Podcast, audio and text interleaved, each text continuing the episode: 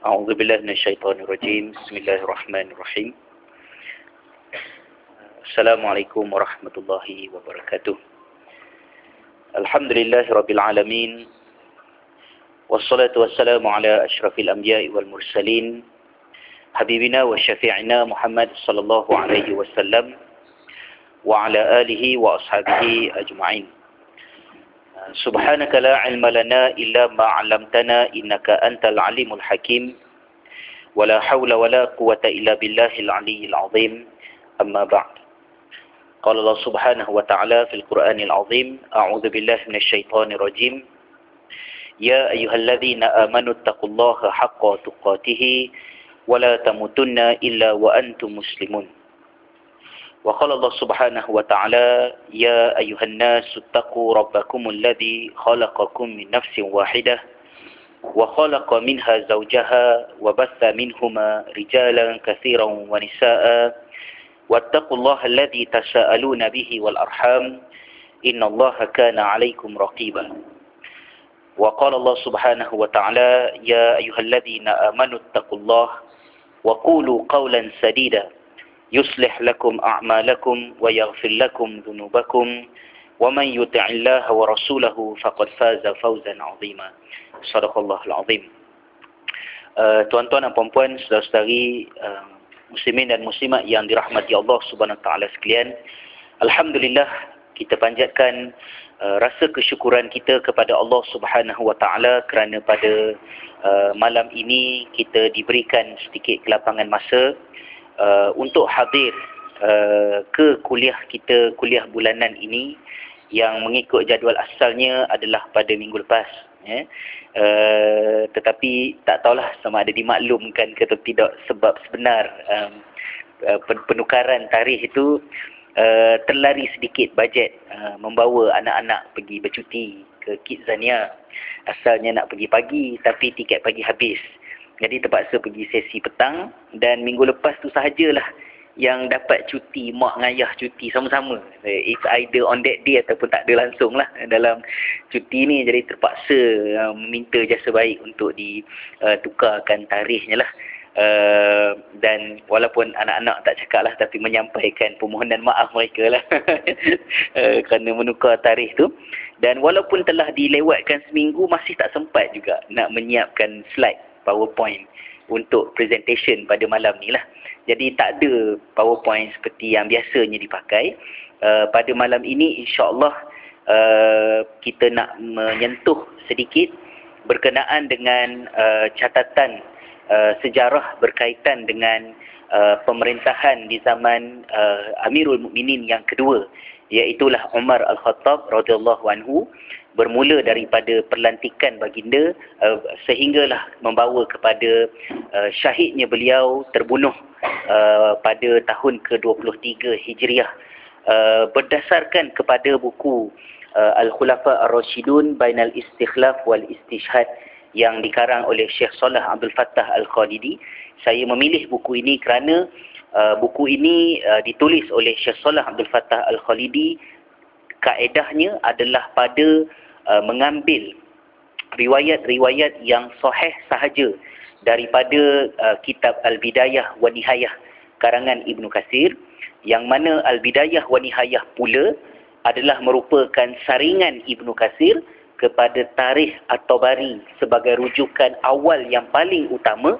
Tetapi tarikh At-Tabari ini di dalamnya terhimpun semua riwayat yang sahih yang tak sahih yang diriwayatkan oleh ahli sunnah, yang diriwayatkan oleh syiah, yang diriwayatkan oleh khawarij, semuanya ada belaka. Uh, tujuan Imam At-Tabari meriwayatkan semuanya itu adalah untuk uh, tidak menghadkan riwayat yang sampai kat dia. Sebab kalau Imam Tabari buang riwayat yang sampai kat dia dan hanya masukkan yang sahih saja, maknanya riwayat-riwayat yang tak sahih itu akan hilang terus daripada catatan. Sedangkan ia perlu dicatatkan menurut pandangan At-Tabari uh, untuk kita dapat melihat satu-satu topik daripada pelbagai perspektif. Macam mana ahli sunnah melihat peristiwa tersebut, bagaimana syiah melihatnya dan seterusnya lah. Maka Imam Tabari masukkan semua. Tetapi walaupun dia masukkan semua, uh, Al-Imam At-Tabari telah menyertakan chain of narrators ataupun sanad uh, di dalam setiap riwayat hampir ke semua riwayat yang ada dalam uh, kitab berkenaan lah. Maknanya riwayat yang sahih ataupun tidak sahih bergantung kepada kualiti sanad. Maknanya kerja kita bila nak baca tarikh atau bari kita kena tengok sanad dia dan baru kita boleh tahu yang mana kita nak ambil. Uh, malangnya, oh, malangnya uh, kaedah yang dipakai oleh Al-Imam At-Tabari ini yang dia sebut secara jelas dalam introduction buku dia, mukadimah uh, sejarah tarikh At-Tabari ini um, tercicir daripada concern ahli-ahli sejarah kemudiannya yang mana mereka telah mengambil riwayat-riwayat daripada tarikh At-Tabari itu dalam bentuk yang uh, bukan berpandukan kaedah Tabari tak tahulah apa sebabnya. Mana yang lebih lengkap ke mana yang lebih sedap dibaca ke ataupun purposely sengaja mengambil riwayat yang salah ke. Yang penting orang yang ambil saja. Menyebabkan maklumat-maklumat sejarah kita uh, jadi cacar merbah jadi antara ulama awal yang mencari riwayat yang sahih dalam tarikh At-Tabari kemudian menghimpunkannya dalam satu buku lain ialah Ibnu Kasir iaitu pengarang tafsir adalah Ibnu Kasir jadi kalau nak masukkan sejarah dalam kitab tafsir, tak tafsir besar sangat. Jadi tafsir satu kitab, tarikh satu kitab. Tarikhnya dinamakan sebagai Al-Bidayah wa Nihayah. Uh, the beginning and the end. Ya, permulaan dan akhir. Uh, riwayat-riwayat yang di, uh, dinilaikan sebagai uh, sahih oleh Ibn Qasir. Pun masih besar juga. Ya, Al-Bidayah wa Nihayah bukan buku yang boleh kita nak baca tapi kalau nak buat research boleh lah. Tapi kalau nak baca saya saja nak faham apa yang berlaku, buku tu terlalu besar dan terlalu complicated. Maka Syekh Salah Abdul Fattah Khalidi telah menyaringnya dan menghimpunkan riwayat-riwayat yang sahih dan dipermudahkan bahasanya di dalam buku ini. Dan saya mengharapkan mudah-mudahan adalah seorang yang berkeupayaan yang pastinya bukan saya ya untuk menterjemahkan buku ini ke dalam bahasa uh, Melayu dan mengadakannya di pasaran. Kerana ini buku yang uh, sangat baguslah. Saya dah baca 2 3 kali tapi dah lama dulu So baru nak baca balik, uh, sempat baca tadi kat stesen minyak selepas ceramah di Kajang pada pukul uh, 5 petang tadi. Uh, jadi sebab tu saya mungkin agak uh, slow sikit lah presentation uh, tapi saya cubalah untuk uh, berkongsi. So dia, dia sedikit berbentuk penceritaan tapi saya cuba ulaskan sikit-sikit dan tuan-tuan dan perempuan, sahabat-sahabat ikhwah dan akhwat kalau ada sebarang persoalan atau pandangan tu uh, interrupt je lah saya. Ya, maknanya jangan risaulah saya insyaAllah tidak terganggu dengan uh, pintasan yang dibuat kan. Baik. Um, kita mulakan dengan membicarakan berkenaan dengan pemulaan pelantikan Umar Khattab dan ya, zaman Umar Khattab ni adalah merupakan zaman yang penting kerana beberapa perkara. Iaitu yang pertamanya ialah kerana zaman Umar adalah zaman peluasan uh, kerajaan Islam yang menukar sifat pemerintahan Islam itu daripada sebuah kerajaan domestik kepada world power, kuasa besar dunia. Kerana di zaman Omar itu Parsi jatuh, ya Azerbaijan masuk, Georgia masuk, Cyprus masuk. Banyak wilayah besar uh, dunia utama, terutamanya Parsi, telah menjadi wilayah Islam di zaman Omar. Maka itu banyak mengubah nature pemerintahan Omar, menyebabkan benda-benda yang tak pernah berlaku di zaman lain, uh, berlaku di zaman Omar. Dan Omar berada dalam situasi dia perlu beristihad dengan istihad-istihad yang luar biasa. Sehingga kalau kita belajar dalam ilmu ketamadunan Islam, ada satu kelompok ijtihad Umar yang dikenali sebagai aulawiyat Umar. Ya, uh, the, the, the Umar's priorities. Yang mana dia menghimpunkan ijtihad-ijtihad Umar uh, untuk membangunkan pemerintahan yang tidak lagi simple ni. Dia jadi complicated. Keluarlah antara keputusan-keputusan yang pelik. Contohnya penangguhan pelaksanaan hukuman hudud ketika uh, berlakunya kemarau yang panjang ya dalam satu dalam satu uh, period pemerintahan dia. Kemudian adanya zakat kuda. Ya macam mana ada zakat kuda kan? Kata uh, kalau kuda boleh dizakatkan apakah mungkin apple juga dizakatkan? Sebab saya duk makan apple je sekarang ni kan macam makan nasi makan apple ni. Adakah kena zakat apple?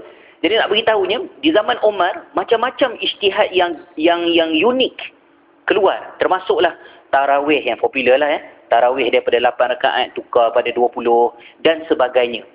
Sebagai menunjukkan kepada kita bahawa pemerintahan Omar ini adalah pemerintahan yang menunjukkan kepada kita betapa subjek uh, good governance pemerintahan adalah sesuatu yang sangat dinamik dan fleksibel.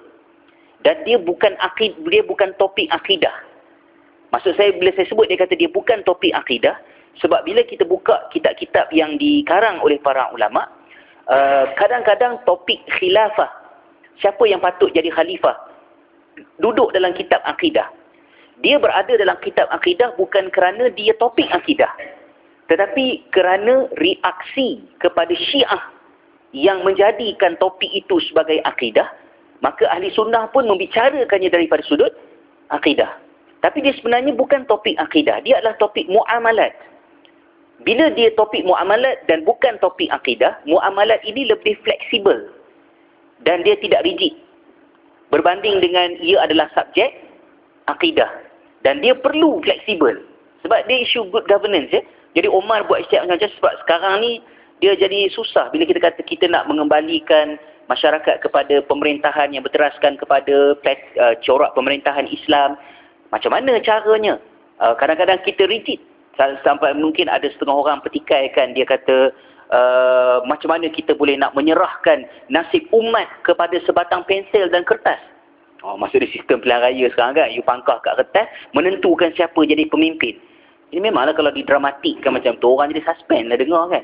Masa depan negara ditentu kalau sebatang pensel, kan ya. Adakah benar statement yang dramatik itu? Jadi kita kena tengok. Zaman Omar, Omar tunjukkan macam mana sebenarnya keputusan-keputusan pentadbiran politik adalah sesuatu yang sangat dinamik. Uh, kerana nature di zaman Omar itu sudah menukar sifat pemerintahan Islam daripada yang simple dan straightforward kepada complicated dari segi administration, dokumentasi dan sebagainya lah. Itu yang kemudian, ha, ya, yang awal tu, kenapa dia penting. Um, dan selain daripada itu juga, uh, salah satu daripada sebab kenapa pemerintahan Omar penting, ialah kerana terdapatnya beberapa hadis yang secara jelas menyatakan bahawa di antara zaman Omar dengan fitnah yang akan melanda umat ini seperti ombak laut, adanya pintu.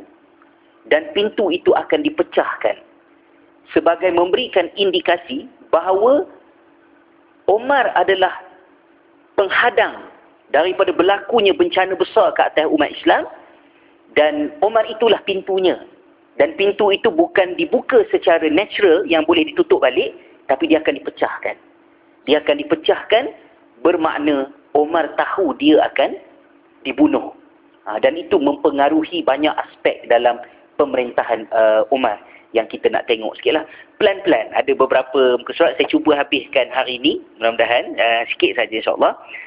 Uh, yang mana kita sama-sama sedia maklum bahawa Abu Bakar As-Siddiq radhiyallahu anhu uh, telah kembali ke rahmatullah uh, dengan kematian yang bersifat tabi'i. Ya, uh, Abu Bakar uh, satu-satunya uh, Amirul Mukminin ataupun Khulafa Rashidin yang tidak meninggal dunia terbunuh tetapi meninggal dunia secara uh, natural lah ya uh, pada hari Selasa 22 Jamadil Akhir tahun ke-13 Hijriah ya hari Selasa 22 Jamadil Akhir uh, pada tahun ke-22 uh, Hijriah uh, uh, yang mana apabila Umar Al-Khattab meninggal uh, apa ni Abu Bakar As-Siddiq telah meninggal dunia Umar Al-Khattab mengimamkan solat jenazah ke atas uh, Abu Bakar As-Siddiq dan jenazah baginda beliau telah dikebumikan pada hari yang sama. Ya, ini sedikit berbeza daripada uh, kewafatan Nabi SAW kerana uh, pengkebumian baginda itu berlaku memakan masa beberapa hari selepas kewafatan uh, baginda. Salah satu daripada puncanya ialah kerana para sahabat solat jenazah ke atas Nabi SAW uh, bukan dalam bentuk secara berjamaah tetapi dua orang, dua orang, dua orang sehingga semua yang berada di Madinah telah mengsolat jenazahkan baginda SAW secara berpasangan dua dua dua dua barulah jenazah baginda dikebumikan. Itu adalah khosais yakni uh, ciri khusus yang ditetapkan oleh Allah khusus ke atas baginda sallallahu alaihi wasallam. Orang lain uh, uh, sembahyang jemaah samalah. So Umar uh, Abu Bakar Siddiq apabila meninggal dunia yang mengimamkan solat jenazahnya adalah Umar Al-Khattab radhiyallahu anhu dan beliau telah dikebumikan pada uh, hari yang sama. Abu Bakar As-Siddiq sebelum um, meninggal uh, meninggalnya dunia beliau, beliau telah secara spesifik appoint Umar Al-Khattab untuk menggantikan uh, kepimpinan beliau. Uh, uh, dan ianya sesuatu yang dimaklumi oleh Uh, para sahabat oleh semua sahabat ya. Uh, wa nazaru fi kitab al-istikhlaf aw at-tarshih alladhi katabahu lahum as-siddiq radhiyallahu anhu qabla wafatihi wa rashaha fi Umar lil amri min ba'dih ya Umar telah uh, ditentukan secara spesifik oleh Abu Bakar Siddiq untuk menjadi pengganti. So ini menunjukkan kepada kita bahawa kaedah nak memilih pemimpin itu um, very flexible. Uh, setiap seorang khalifah itu berbeza caranya dan ia menunjukkan kepada uh, itu terpulang kepada bagaimana? So orang Islam ini ialah objektif oriented. Maknanya dia bukan nak mempertahankan kaedah sehingga meng, meng, meng, menggadaikan purpose. Yang penting purpose tercapai kaedah asalkan bukan kaedah yang diharamkan oleh Allah Ta'ala sudah. Tapi selain daripada yang itu kaedah-kaedah ni uh, harus jadi kalau uh, kita tengok misalnya dalam suasana yang ada sekarang, jangan kita terlalu nak memperjuangkan metod uh, perlantikan sehingga kita menangkan metod walaupun metod itu tidak serve the purpose. Uh, contohnya ketika mana um, rakyat di negeri Perak uh, teruji dengan siapa nak menjadi menteri besar apabila Pakatan Rakyat menang dalam pilihan raya 2008 ni sebagai contoh saya berikan aplikasi dia. Maknanya kalau mengikut kepada jumlah kerusi yang banyak sepatutnya yang menjadi menteri besarnya sepatutnya ialah DAP lah. Ya, kerana DAP kerusi paling besar. Tetapi ada beberapa isu yang timbul. Antara isu yang timbul ialah akhirnya terbukti bahawa uh, perlembagaan peraturan uh, negeri menetapkan bahawa menteri besar mestilah seorang Melayu dan beragama uh, beragama Islam. Maka dengan sendirinya uh, dah dah dah larilah yang itu. Kemudian yang keduanya dia berbalik kepada apa yang dikehendaki oleh oleh rakyat DAP uh, bersetuju bahawa uh, Menteri Besar adalah daripada PAS pada masa tersebut dan uh, rakyat juga uh, oleh kerana Pakatan Rakyat yang menang maka sudah tentulah Menteri Besar mesti daripada Pakatan Rakyat dan apabila yang Melayunya, Muslimnya uh, Datuk Seri Niza yang dilantik um, maka pelantikan itu terjadi. So walaupun dia tidak menepati satu sisi pandang bahawa sepatutnya DAP yang perintah tapi kita kena set dalam kepala kita akhirnya apakah bentuk pemerintahan yang membolehkan pemerintahan itu function? So kalau orang nak yang itu kita terima lah. Walaupun dia tidak sesuai dengan logik method. Tahu DAP yang sepatutnya memerintah.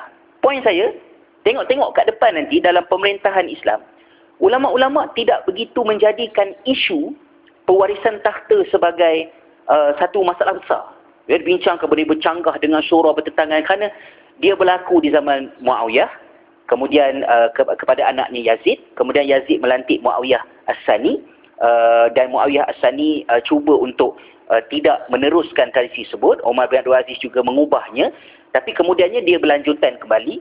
Dan bukan hanya pada Bani Umayyah Abbasiyah lawan Bani Umayyah.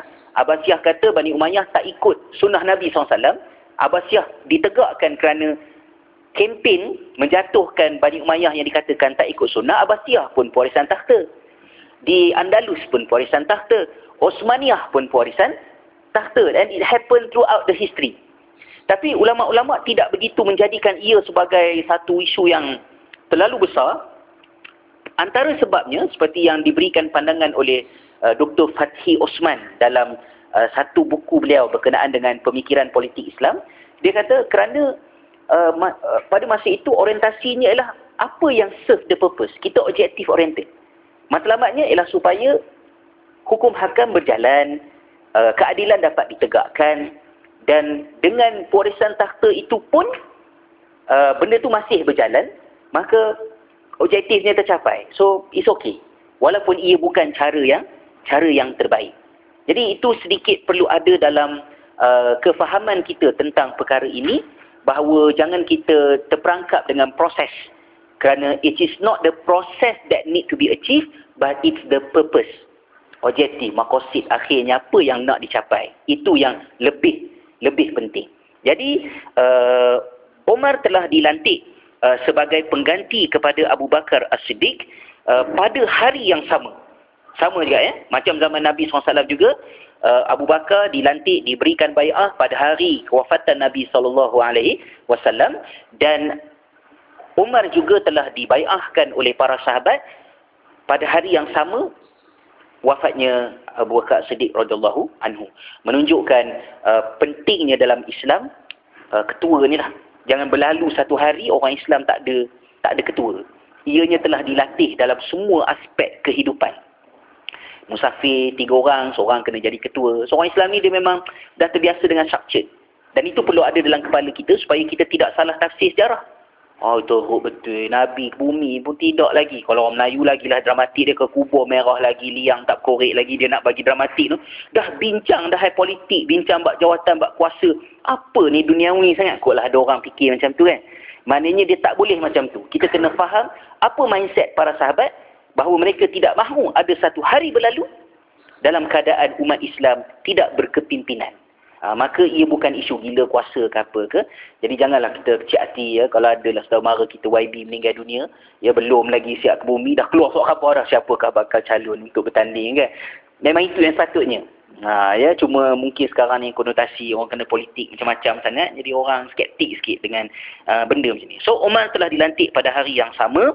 Wabtada al-khilafatu Umar radhiyallahu anhu. Uh, pemerintahan Umar telah bermula pada hari Selasa 22 Jamid, uh, Jamadil Akhir tahun ke-23 Hijriah. Bermulanya pemerintahan Umar Khattab radhiyallahu anhu. Untuk makluman sahabat baru sampailah saya setelah dilewatkan seminggu pun tak sempat juga buat slide kan. Jadi maknanya terpaksalah buat cara manual ni uh, buka kitab gini kan.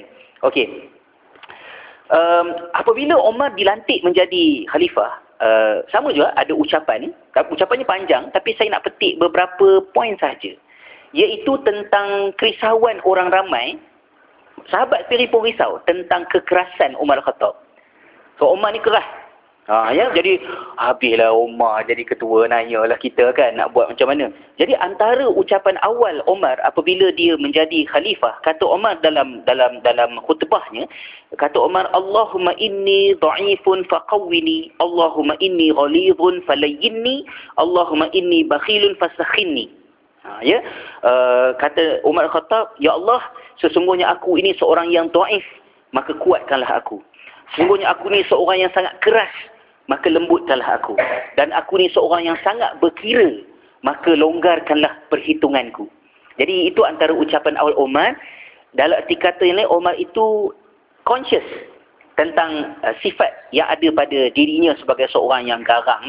Kita boleh nampak garangnya Umar masa Umar uh, ditikam oleh Abu Lu'lu'ah Al-Majusi nanti uh, tara kena tikam pun dia masih garang lagi kita nak tengok dia lah eh.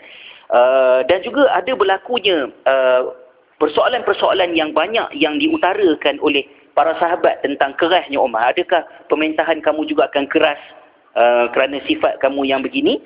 Uh, kata Umar, saya petik sikit panjang. Faqad kuntu ma'a Rasulillah sallallahu alaihi wasallam wa kuntu khadimahu wa kana yablughu ahadun sana'tahu fil laini war rahmah wa kana Uh, wa kana kama qala Allah bil mu'minina raufur rahim ya surah taubah ayat 128 fakuntu baina yadayhi sayfan maslulan hatta yaghmidani aw yad'ani falam azal ma'a rasulillah sallallahu alaihi wasallam ala dhalik hatta tawaffahu Allah wa huwa anni radin walhamdulillah ala dhalika katsiran wa ana bihi as'ad kata kata Umar Khattab seringkasnya selama pemerintahan Nabi sallallahu alaihi wasallam yang baginda itu seorang yang rauf, bersifat lemah lembut, kasih sayang kepada orang-orang yang beriman, aku bersama dengan baginda sallallahu alaihi wasallam dan aku adalah saif maslul, aku adalah pedang yang berfungsi untuk mempertahankan Islam ketika aku bersama dengan baginda sallallahu alaihi wasallam sampai Rasulullah wafat dan Rasulullah wafat dalam keadaan redha dengan aku dan aku juga seorang yang gembira. Itu di zaman Rasulullah SAW. Summa wuliyal amral muslimin Abu Bakar. Kemudian kata Umar ni, pemerintahan umat Islam telah diberikan kepada Abu Bakar. Fakana man la yankiru ahadun da'atahu wa, um, wa karamahu uh, wa lainahu. Fakuntu khadimahu wa aunahu. Abu Bakar telah dilantik menjadi ketua. Semua orang tahu betapa Abu Bakar ni seorang yang lembut, seorang yang begitu, um, yalah orang kata um, uh, pemurah sifatnya, uh, begitu lembut orangnya. Dan aku adalah orang yang berkhidmat untuk Umar, uh, untuk Abu Bakar pada masa tersebut. Akhlatu syiddati bilaini. Kekerasan aku bercampur aduk dengan kelembutan kelembutan Umar. Maknanya kami complement each other. Wa aku nusaifan maslulan. Tetapi aku kekal sebagai pedang yang membela umat Islam pada masa pemerintahan Abu Bakar. Ya, uh, walam azal kadzalika ma'hu dan aku terus macam tu selama aku bersama dengan Abu Bakar hatta qabidahullah azza wajal wa huwa radin sehinggalah Abu Bakar meninggal dunia dan Abu Bakar redha dengan aku dan segala puji bagi Allah atas nikmat yang banyak dan aku gembira dengan catatan tersebut. Maknanya dengan Abu Bakar pun aku macam tu juga. Dan kekerasan aku komplimen lembutnya uh, Umar uh, apa ni Abu Bakar sedih. Summa inni qad ulitu umurakum ayuhan nas. Tibalah masanya aku pula jadi ketua ke atas kamu wahai sekalian manusia. Fa'lamu ketahuilah anna tilka syiddah sesungguhnya kekerasan yang menjadi kerisauan kamu. Qad udha'ifat. Telah pun berkurangan Ha, maknanya sampai pada masa ini aku pun dah makin tua, aku pun dah ada banyak dah level pem pembabitanku dalam pelbagai bentuk pemerintahan. So janganlah ungkit-ungkitkan sangat tentang kekerasan aku. Walakinnaha innama takunu ala ahli zulmin wa ta'di ala muslimin akan tetapi keras aku tak berkurang sikit pun ke atas orang-orang yang melakukan kemungkaran dan kezaliman. Untuk mereka aku masih Umar Al-Khattab yang itu Ha, itu kata uh, kata Umar. Ada pun ke atas orang-orang yang beriman, aku adalah seorang yang telah banyak berubah sifatnya untuk menjadi orang yang lebih lebih lembut lah. Maka bantulah aku, tolonglah aku. Maknanya semua-semulah ucapan yang biasa diungkapkan oleh Umar Khattab. Okey, itu bahagian pertama. Okey ya, nampak ngantuk merah mata semua ya. Baik. Um, seterusnya, saya ringkaskan sekali lagi. Lalu pada hari tersebut terlantiklah Umar menjadi khalifah Amirul Mukminin, khalifah yang kedua di kalangan khulafah Rashidin pada hari Selasa 22 Jamadil Akhir tahun ke-13 Hijriah. Pemerintahannya berterusan selama 10 tahun uh, sehingga pada hari Rabu 26 Zulhijjah tahun 23 Hijriah. So pemerintahan Umar ialah selama 10 tahun. Abu Bakar Siddiq selama 2 tahun. Ha, ya. Uh, baik. Uh, apa yang saya nak sentuhkan? Yang tentang pemerintahan Umar tu tak apalah. Apakah istihad-istihad dia semua tu itu topik topik uh, lain itu topik ketamadunan.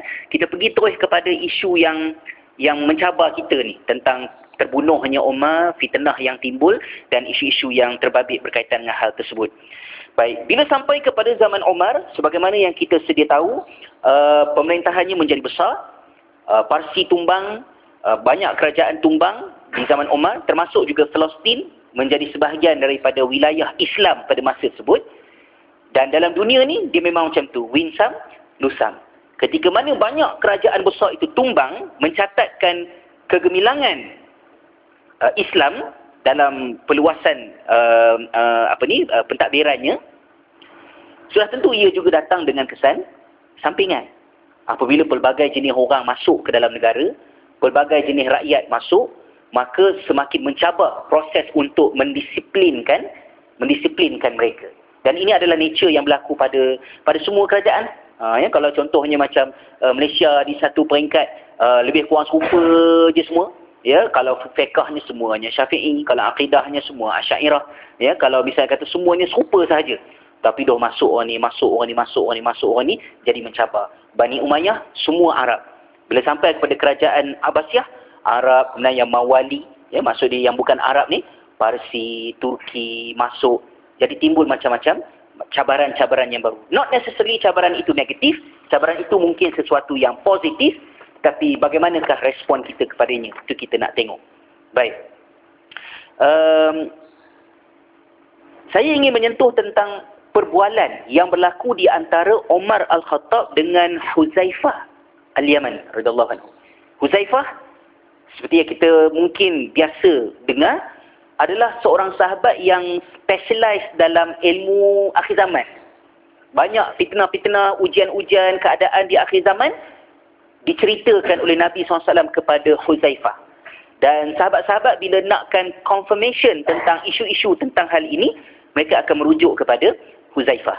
Baik, antara riwayat yang ada di sini uh, ialah perbualan yang berlaku di antara Huzaifah bin Al-Yaman radhiyallahu anhu menceritakan kunna inda Umar bin Al-Khattab radhiyallahu anhu. Huzaifah cerita. Suatu hari kami duduk dengan Umar Al-Khattab radhiyallahu anhu. Qala Umar berkata kepada aku, hati datangkan kepada aku uh, riwayat tentang fitnah ya saya nak tahu tentang apa yang kamu tahu tentang fitnah ha, ya? Uh, lillahi abuka innaka lajariun ya demi Allah uh, maknanya uh, ini cara orang Arab sumpah lah. Maksud dia sesungguhnya kau seorang yang berkredibiliti dalam hal ini dan kau yang fasih dalam hal ini maka suarakanlah. Maknanya Umar acknowledge I am asking the right person because you are the best person to be asked about this issue. Ha, itu dia punya point dia lah. Tanya kepada Huzaifah. Lalu Zaifah kata, Sami'tu Rasulullah sallallahu alaihi wasallam yaqul, uh, aku mendengar Nabi SAW telah bersabda, fitnatul rajul fi ahlihi wa malihi wa nafsihi wa waladihi wa jarihi yukaffiruha as-siyam was-salah was-sadaqah wal amru bil ma'ruf wan nahyu 'anil munkar. Uzaifah baca satu hadis, dia kata sesungguhnya fitnah bagi seseorang terjadi pada keluarganya, kepada hartanya, kepada dirinya ya kepada anak-anaknya dan juga kepada jirannya yang mana segalanya itu diampunkan oleh Allah Taala melalui amalan-amalan puasa solat dan juga sedekah serta amal makruf nahi mungkar. Kata Huzaifah. Jadi Umar marah. Umar kata laisa haza urid. Bukan fitnah itu yang aku nak dengar. Ya, kata Umar innama uridul fitan allati tamuju kamaujil bahar. Fitnah yang aku maksudkan daripada kamu ialah fitnah yang akan datang menimpa umat Islam seperti datangnya ombak laut. Uh, jadi Huzaifah pun pandai juga kan. Dia jawab tu dia jawab yang kecil dulu. Sesungguhnya uh, kamu nak tahu tentang fitnah? Ya, Nabi SAW pernah sebut tentang bahawa di peringkat individu uh, kita akan teruji dengan fitnah ni maksud ujian bukan yang fitnah bahasa Melayu tu kan ujian-ujian yang akan menimpa harta kita jiran tetangga kita banyak benda yang mana benda-benda itu akan akan mendatangkan menyebabkan kita mungkin melakukan kesalahan tetapi kafarahnya ialah pada solat kita puasa kita sedekah kita dan amal makruf nahi mungkar kita. Marah Umar. Aku bukan nak dengar yang itu. Aku maksudkan fitnah yang satu lagi tu yang besar tu. Uh, eh? Sebab kalau sekiranya Huzaifah terus jawab apa yang Umar nak tahu ni, fitnah yang kecil itu tidak akan terungkap.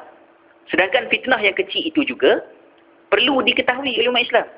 Kita ni kadang-kadang think big, oh ya, mana fikir besar-besar yang grand-grand kita tak perasan ujian-ujian kecil yang sedang sedang melanda kehidupan kita.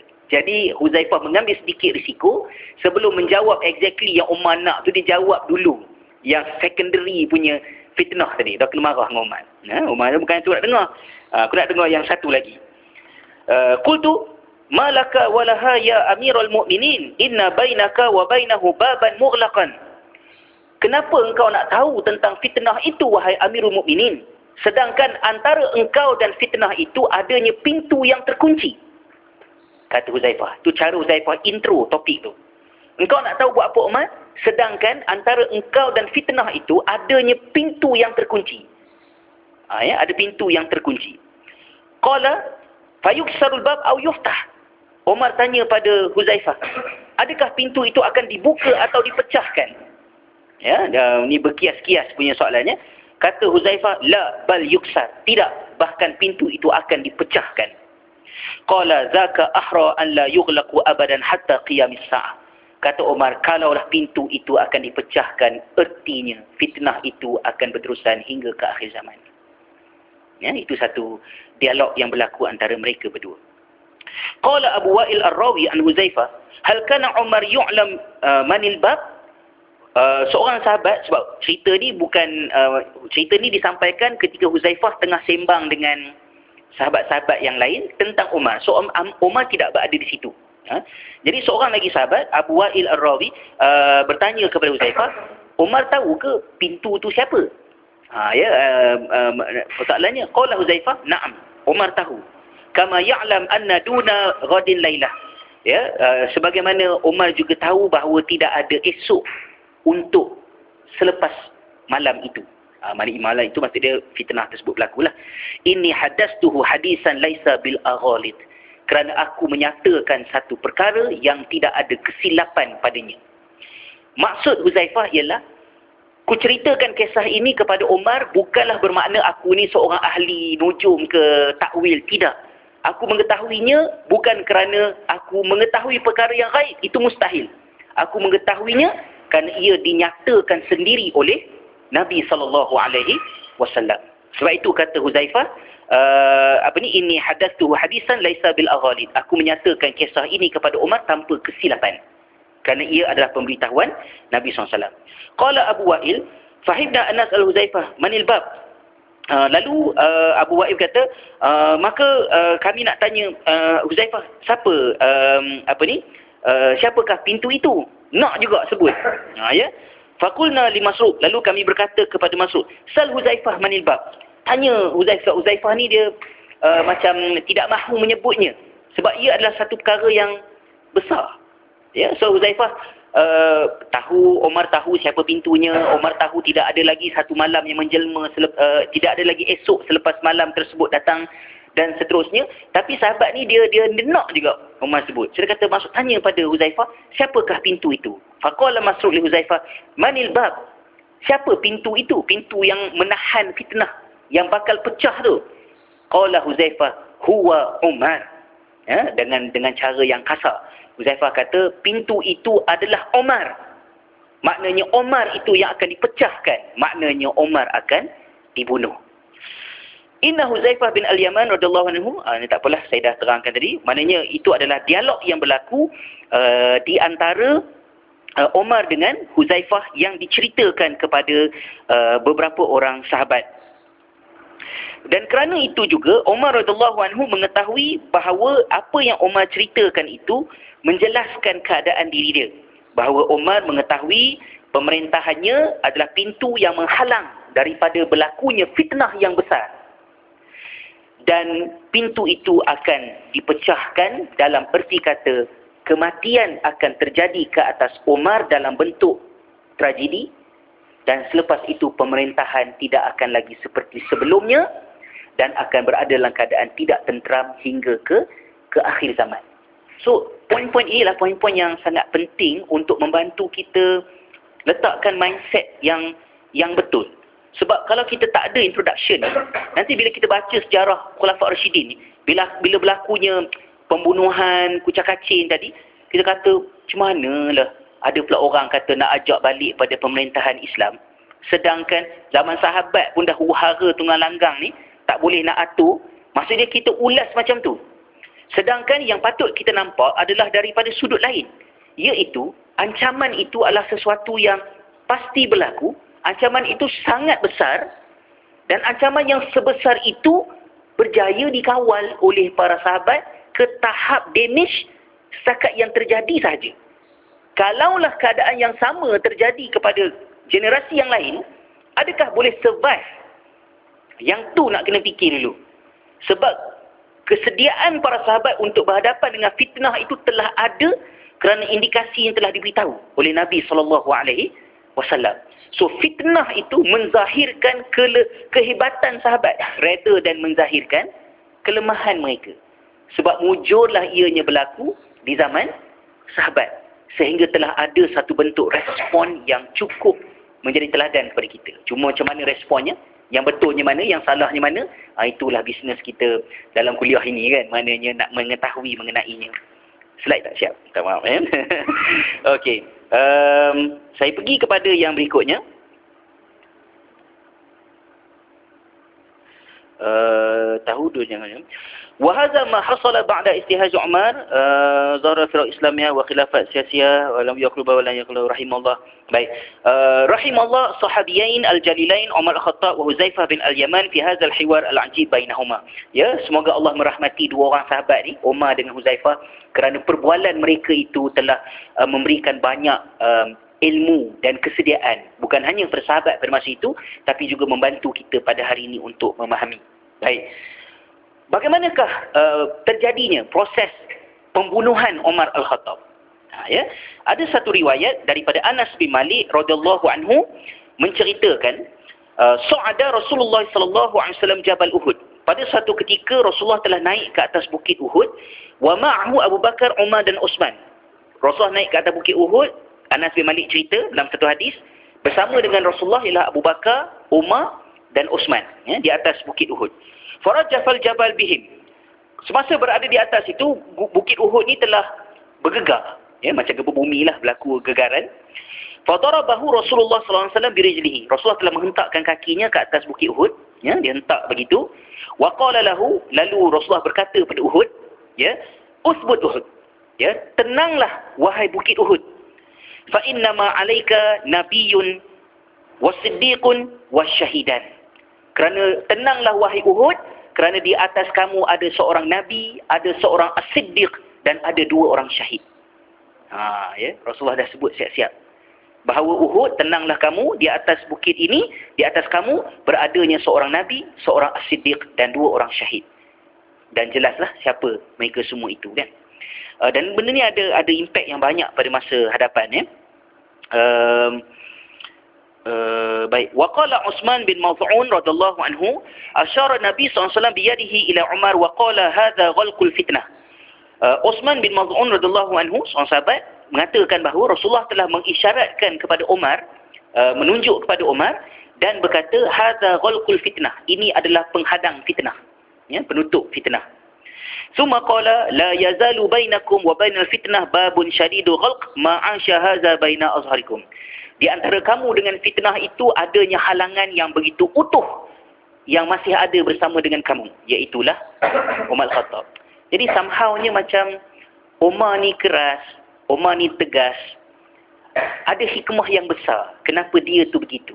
Uh, beradanya Umar dalam sejarah Nabi SAW dan juga kehidupan Umar sendiri adalah sebagai benting untuk uh, mempertahankan umat daripada satu bencana besar yang yang akan berlaku. Dan bencana itu bukan telahan Nabi kerana Nabi juga pastinya dimaklumkan oleh Allah Subhanahu wa taala bahawa ujian itu akan berlaku. Dan ada banyak riwayat lain lah. Ya, uh, masa Hasan dengan uh, Husin ya main-main ya Rasulullah beritahu kata cucu ini akan mendamaikan di antara dua kaum yang berbalah. Jadi sahabat-sahabat di macam dalam kepala tu dah dah ada dah bahawa we should be prepared. Ya, uh, something big is going to happen. Bila tak tahulah. Ha ya.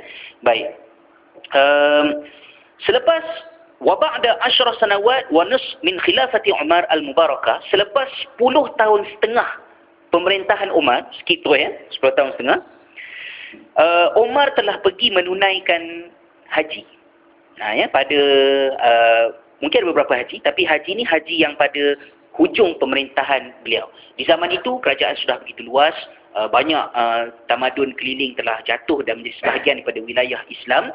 Umar pergi mengerjakan haji pada tahun 23 Hijriah.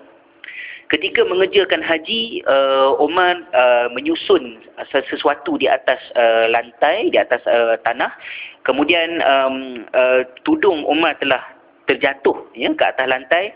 Uh, dia mengangkat tudung itu meletakkan di atas tangannya, uh, di atas bahunya dan Umar telah berdoa ketika haji ini kata Umar Allahumma kaburat sinni wa dha'afat quwwati wa intasharat ra'iyati faqbidni ilaika ghaira mudayyi'in la mufarritin Allahumma inni as'aluka syahadatan fi sabilika wa mautan fi madinata Rasulillah SAW kata Umar Al-Khattab Ya Allah sesungguhnya usia aku telah begitu banyak. Aku dah tua.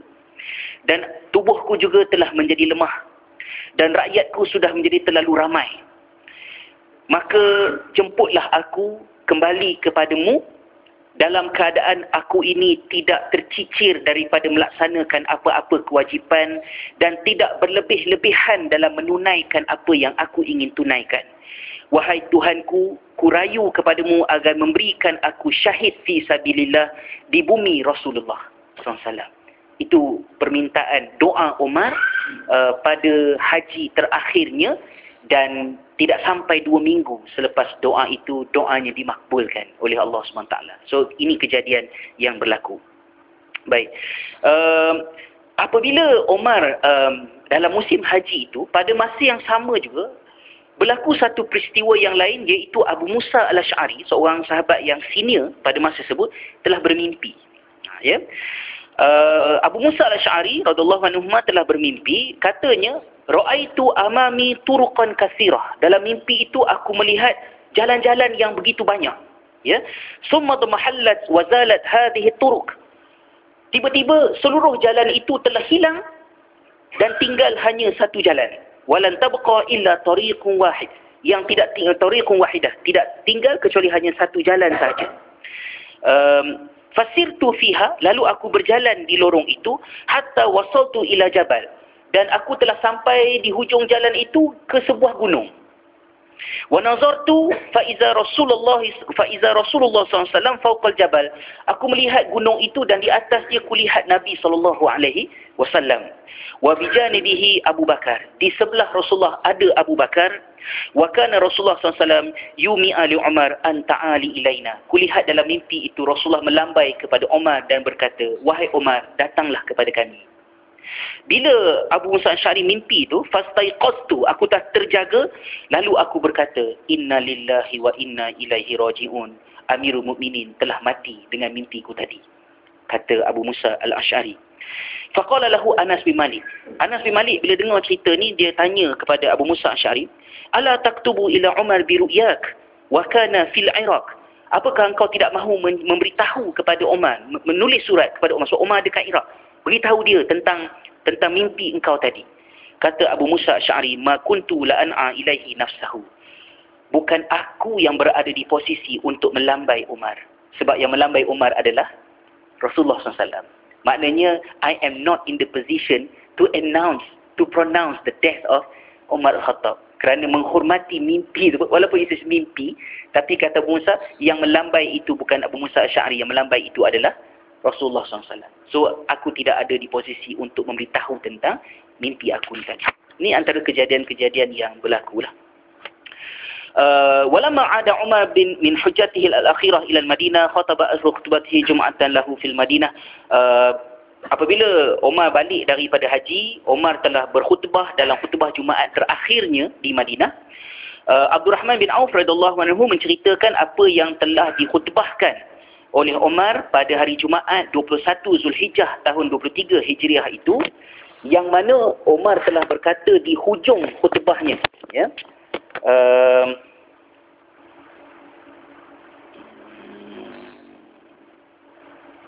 uh, Umar telah uh, menyebut di hujung khutbah itu ini raaitu ru'ya. Semuanya aku juga telah bermimpi.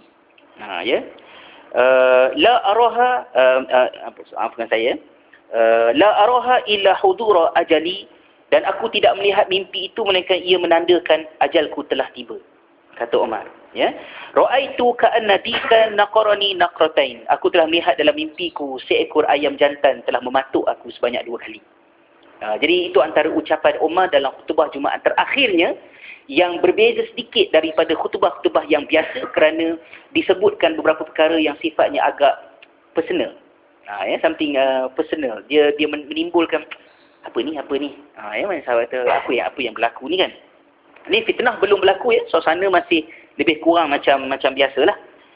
Um uh, uh, wa inna Allah lam yakul yudhi'a dinahu wala khilafatahu wala alladhi ba'tha bihi nabiyahu fa inna ajala bi amrun fal khilafatu shura baina haula sittah alladhina tufiya Rasulullah sallallahu alaihi wasallam wa huwa anhum radin dan Allah tidak pernah membiarkan agamanya tidak terpimpin membiarkan umat dalam keadaan tidak uh, tidak ada panduan maka sesungguhnya apabila sampai ajalku nanti maka sesungguhnya penggantiku adalah syura kepada enam orang ini yang Allah telah redha akan mereka. Maka Umar telah memaklumkan bahawa dia telah menyenarai pendekkan terdapatnya enam orang uh, kandidat yang telah ditentukan bahawa kalaulah sampai masanya sebab dia yakin dia akan sampai dah dekat ajalnya pemerintahan pengganti pilih daripada enam orang nanti kat depan nanti ada riwayat yang lain uh, Umar pesan pada anak dia, make sure enam orang ni boleh buat keputusan. Siapa nak jadi ketua? Kalau enam-enam ni tak dapat buat keputusan, bunuh ke enam-enamnya. Ha, itu Umar Al-Khattab ya. Uh, itu kat depan nantilah. Tak tahu sempat tidak hari ni kan ya. Okey. Um, وكان وقد كان عمر رضي الله عنه لا يأذن للسبايا من الأقطار المفتوحة بدخول المدينة المنورة عاصمة دولة الخلافة فكان يمنع مجوس العراق وفارس ونصارى الشام ومصر من الإقامة في المدينة إلا إذا أسلموا ودخلوا في هذا الدين Di zaman pemerintahan Umar, ada satu polisi yang dibuat oleh Umar iaitu mengenakan samhaunya macam visa. Dia tidak membenarkan orang Majusi, orang Parsi, uh, orang Majusi daripada Parsi, orang Kristian daripada Byzantine dan sebagainya untuk masuk ke Madinah kecuali selepas memeluk Islam dan dengan keizinan-keizinan yang khusus. Kerana telah begitu ramai, terlampau banyak uh, orang kata apa ni? Uh, pelbagai jenis manusia dan ini satu bentuk ijtihad Umar. Ha, ya. Uh, in other wordnya sebelum daripada itu non muslim tu ada ya masuk ni dan sebagainya kan. Maknanya di Madinah di Mekah tidaklah tapi di di Madinah itu ada. Tapi di zaman Umar uh, sekatan itu telah dilakukan. Akan tetapi pada masa yang sama beberapa orang sahabat Nabi radhiyallahu anhu ajmain mereka ni mempunyai hamba. Hamba-hamba ni terdiri daripada tawanan perang dalam perang-perang yang pelbagai itu yang mereka ini mempunyai kemahiran-kemahiran yang nak digunakan oleh ketua uh, oleh tuan mereka di kalangan para sahabat ni maka mereka telah meminta keizinan khusus daripada Umar untuk membenarkannya so Umar telah membenarkan beberapa orang foreigners untuk tinggal bersama di Madinah dan uh, itu exceptional itulah yang menjadi tempat lubuk munculnya pembunuh-pembunuh Umar Al-Khattab.